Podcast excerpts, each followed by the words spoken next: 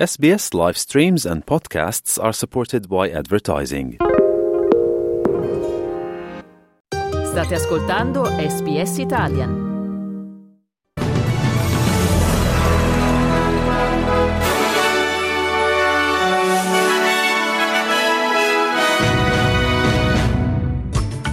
Medio Oriente, veto degli Stati Uniti, bocciata la risoluzione dell'ONU per un cessate il fuoco a Gaza.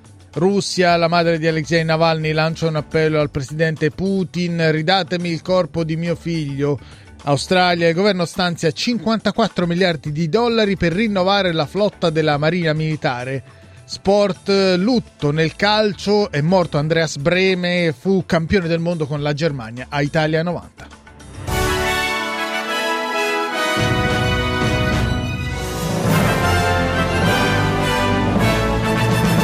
Buongiorno da Dario Castaldo con il notiziario di radio SBS di mercoledì 21 febbraio 2024 che apriamo da New York dove nelle ore scorse gli Stati Uniti hanno di nuovo posto il veto alla richiesta del Consiglio di sicurezza dell'ONU per un cessate il fuoco a Gaza. La mozione era stata proposta dal gruppo arabo, chiedeva anche la liberazione di tutti gli ostaggi nelle mani di Hamas e il rispetto scrupoloso delle misure a protezione dei civili di Rafah. La risoluzione ha visto l'approvazione di 13 Paesi membri del Consiglio, l'astensione della Gran Bretagna e appunto il no determinante di Washington. L'ambasciatrice statunitense alle Nazioni Unite, Linda Thomas Greenfield, ha spiegato che la risoluzione araba avrebbe influito negativamente sui delicati negoziati in corso che rappresentano, secondo gli Stati Uniti, l'unica via per una pace duratura nella regione. Siamo comunque determinati a lavorare assieme ai Paesi membri del Consiglio di sicurezza, ha detto. We're not giving up. We're eager to continue working with the Council on this proposal, one that would see a temporary ceasefire as soon as practicable, based on the formula of all hostages being released, and one that would get aid into the hands of those Palestinians who so desperately need it. Queste le parole di Linda Thomas Greenfield, ambasciatrice statunitense alle Nazioni Unite. Rimanendo in Medio Oriente, nelle ore scorse i ribelli yemeniti Houthi hanno rivendicato una serie di attacchi contro delle navi da guerra americane e alcuni siti sensibili nell'area della città israeliana di Elat sul Mar Rosso, nonché contro una nave israeliana nel Golfo di Aden.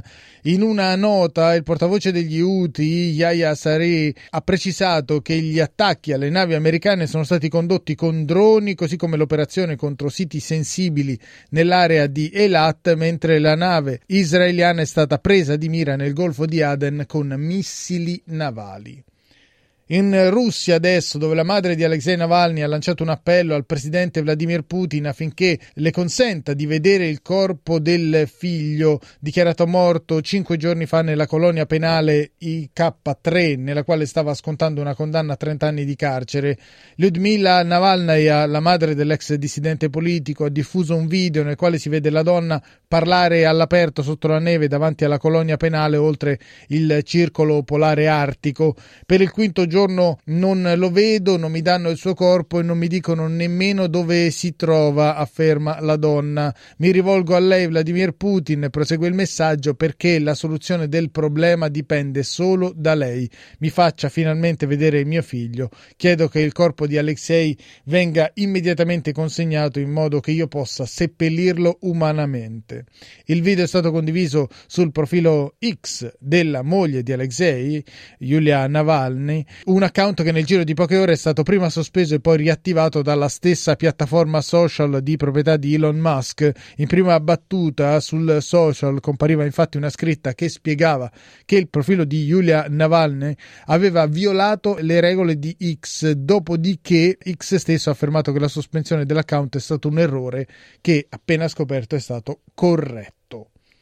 Adesso veniamo in Australia, dove il governo ha annunciato il varo di un programma per lo svecchiamento e l'ampliamento della flotta navale della Marina Militare. Le nuove navi da guerra saranno più piccole, ma il comparto raddoppierà in numero e la Marina Militare si doterà di cacciatorpedinieri con una migliore capacità balistica, ovvero con un arsenale di missili a lunga gittata. Il piano richiederà un investimento complessivo di 54,2 miliardi di dollari australiani nella prossima prossima decade, con un aumento di oltre 11 miliardi di dollari rispetto all'investimento inizialmente previsto.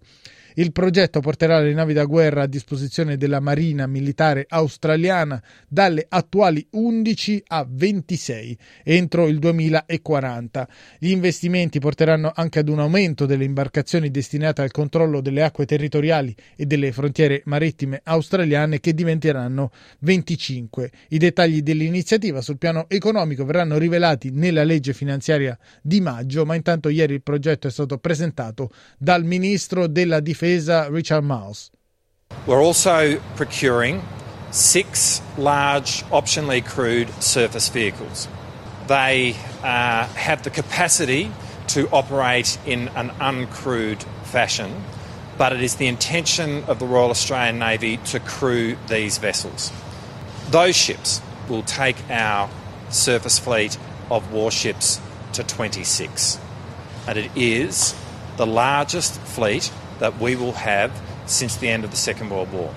Secondo il ministro dell'industria Pat Conroy, questo piano creerà 3.700 posti di lavoro nei cantieri navali di Adelaide e di Perth. The shipbuilding academy that we're establishing in Adelaide will be critical to training the staff. We're, we're taking a funny notion, we're actually going to train people, um, and that will be both for the uh, new nuclear powered conventionally armed submarines and our surface build, but importantly, it's about giving certainty to workers. Critica comunque l'opposizione secondo la quale il piano è troppo vago e troppo a lungo termine. Ascoltiamo al riguardo il ministro ombra della difesa Andrew Hastie. There is no larger strategy. There is no urgency in this government's timeline, and the money is mostly outside the forward estimates and into the next decade. In fact, we won't see a ship in the water until 2031, assuming this plan stays to timeline. Ancora in Australia, dove ieri il commissario della polizia del Queensland, Katharina Carroll, ha annunciato le dimissioni che diventeranno effettive a partire dal primo marzo. La Carroll, che aveva assunto l'incarico nel 2019, che è stata la prima donna a capo del Dipartimento di Pubblica Sicurezza dello Stato, ha spiegato che non rinnoverà il contratto quinquennale e ha definito un privilegio poter ricoprire quel ruolo al servizio della comunità. As commander of security of G20, I was blown away at the professionalism shown by the QPS while on a world stage. For me, that was a significant milestone in my career and an absolute privilege to be a part of. As Commissioner of Police, there has certainly been various challenges thrown at the QPS. But the real achievement is how we have risen above. Il ministro della polizia Mark Ryan che ha incontrato la Carroll per discutere il problema dell'aumento della criminalità tra i giovani ha ringraziato il commissario per il lavoro svolto in Queensland. And in many respects Katarina Carroll's journey has been an Australian story. The daughter of Croatian migrants growing up in a little tiny town in Queensland in a hot springs going to a state primary school, entering the police service at a young age, rising through the ranks to serve in the very highest of office.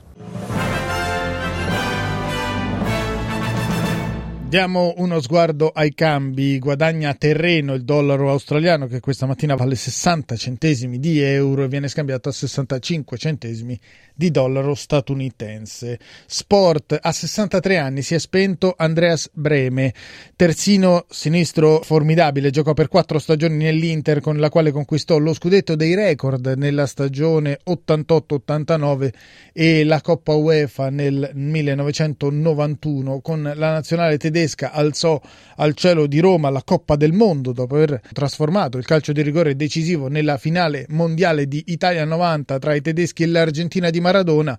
Un'altra leggenda nerazzurra, Xavier Zanetti, lo ha ricordato così. Una notizia molto triste eh, perché ci lascia una persona bellissima come era Andy, una persona bella dentro che ha fatto oh, delle cose molto importanti per, per la famiglia dell'Inter per ricordare la memoria di Andreas Breme, Inter con il lutto al braccio e in campo dopo un minuto di silenzio nell'andata degli ottavi di finale di Champions League. Siamo giunti al settimo minuto della ripresa e ancora sullo 0-0 la sfida tra i nerazzurri di Simone Inzaghi e i colchoneros dell'ex Diego Pablo Simeone nell'altra andata degli ottavi di Champions. In questo momento il Borussia Dortmund è in vantaggio per 1-0 in Olanda contro il PSV di Eindhoven. Vi rimando al programma per i risultati finali di questi due match. Intanto concludiamo il giornale radio con le previsioni del tempo per oggi. Giornata di sole ad Adelaide dove la colonnina di mercurio toccherà i 35 gradi. A Brisbane pioggia a tratti 30 gradi la massima. Precipitazioni sparse anche Cairns 31 la massima, a Canberra possibili piovaschi a carattere temporalesco e una massima di 27 gradi, a Darwin piogge nel primo pomeriggio massima di 33 gradi, nuvolosa Hobart 29, a Melbourne cielo in prevalenza sereno e la temperatura massima raggiungerà i 33 gradi, a Perth cielo parzialmente coperto con una massima di 30 gradi, per finire acquazzoni a Sydney dove la massima sarà di 27 gradi.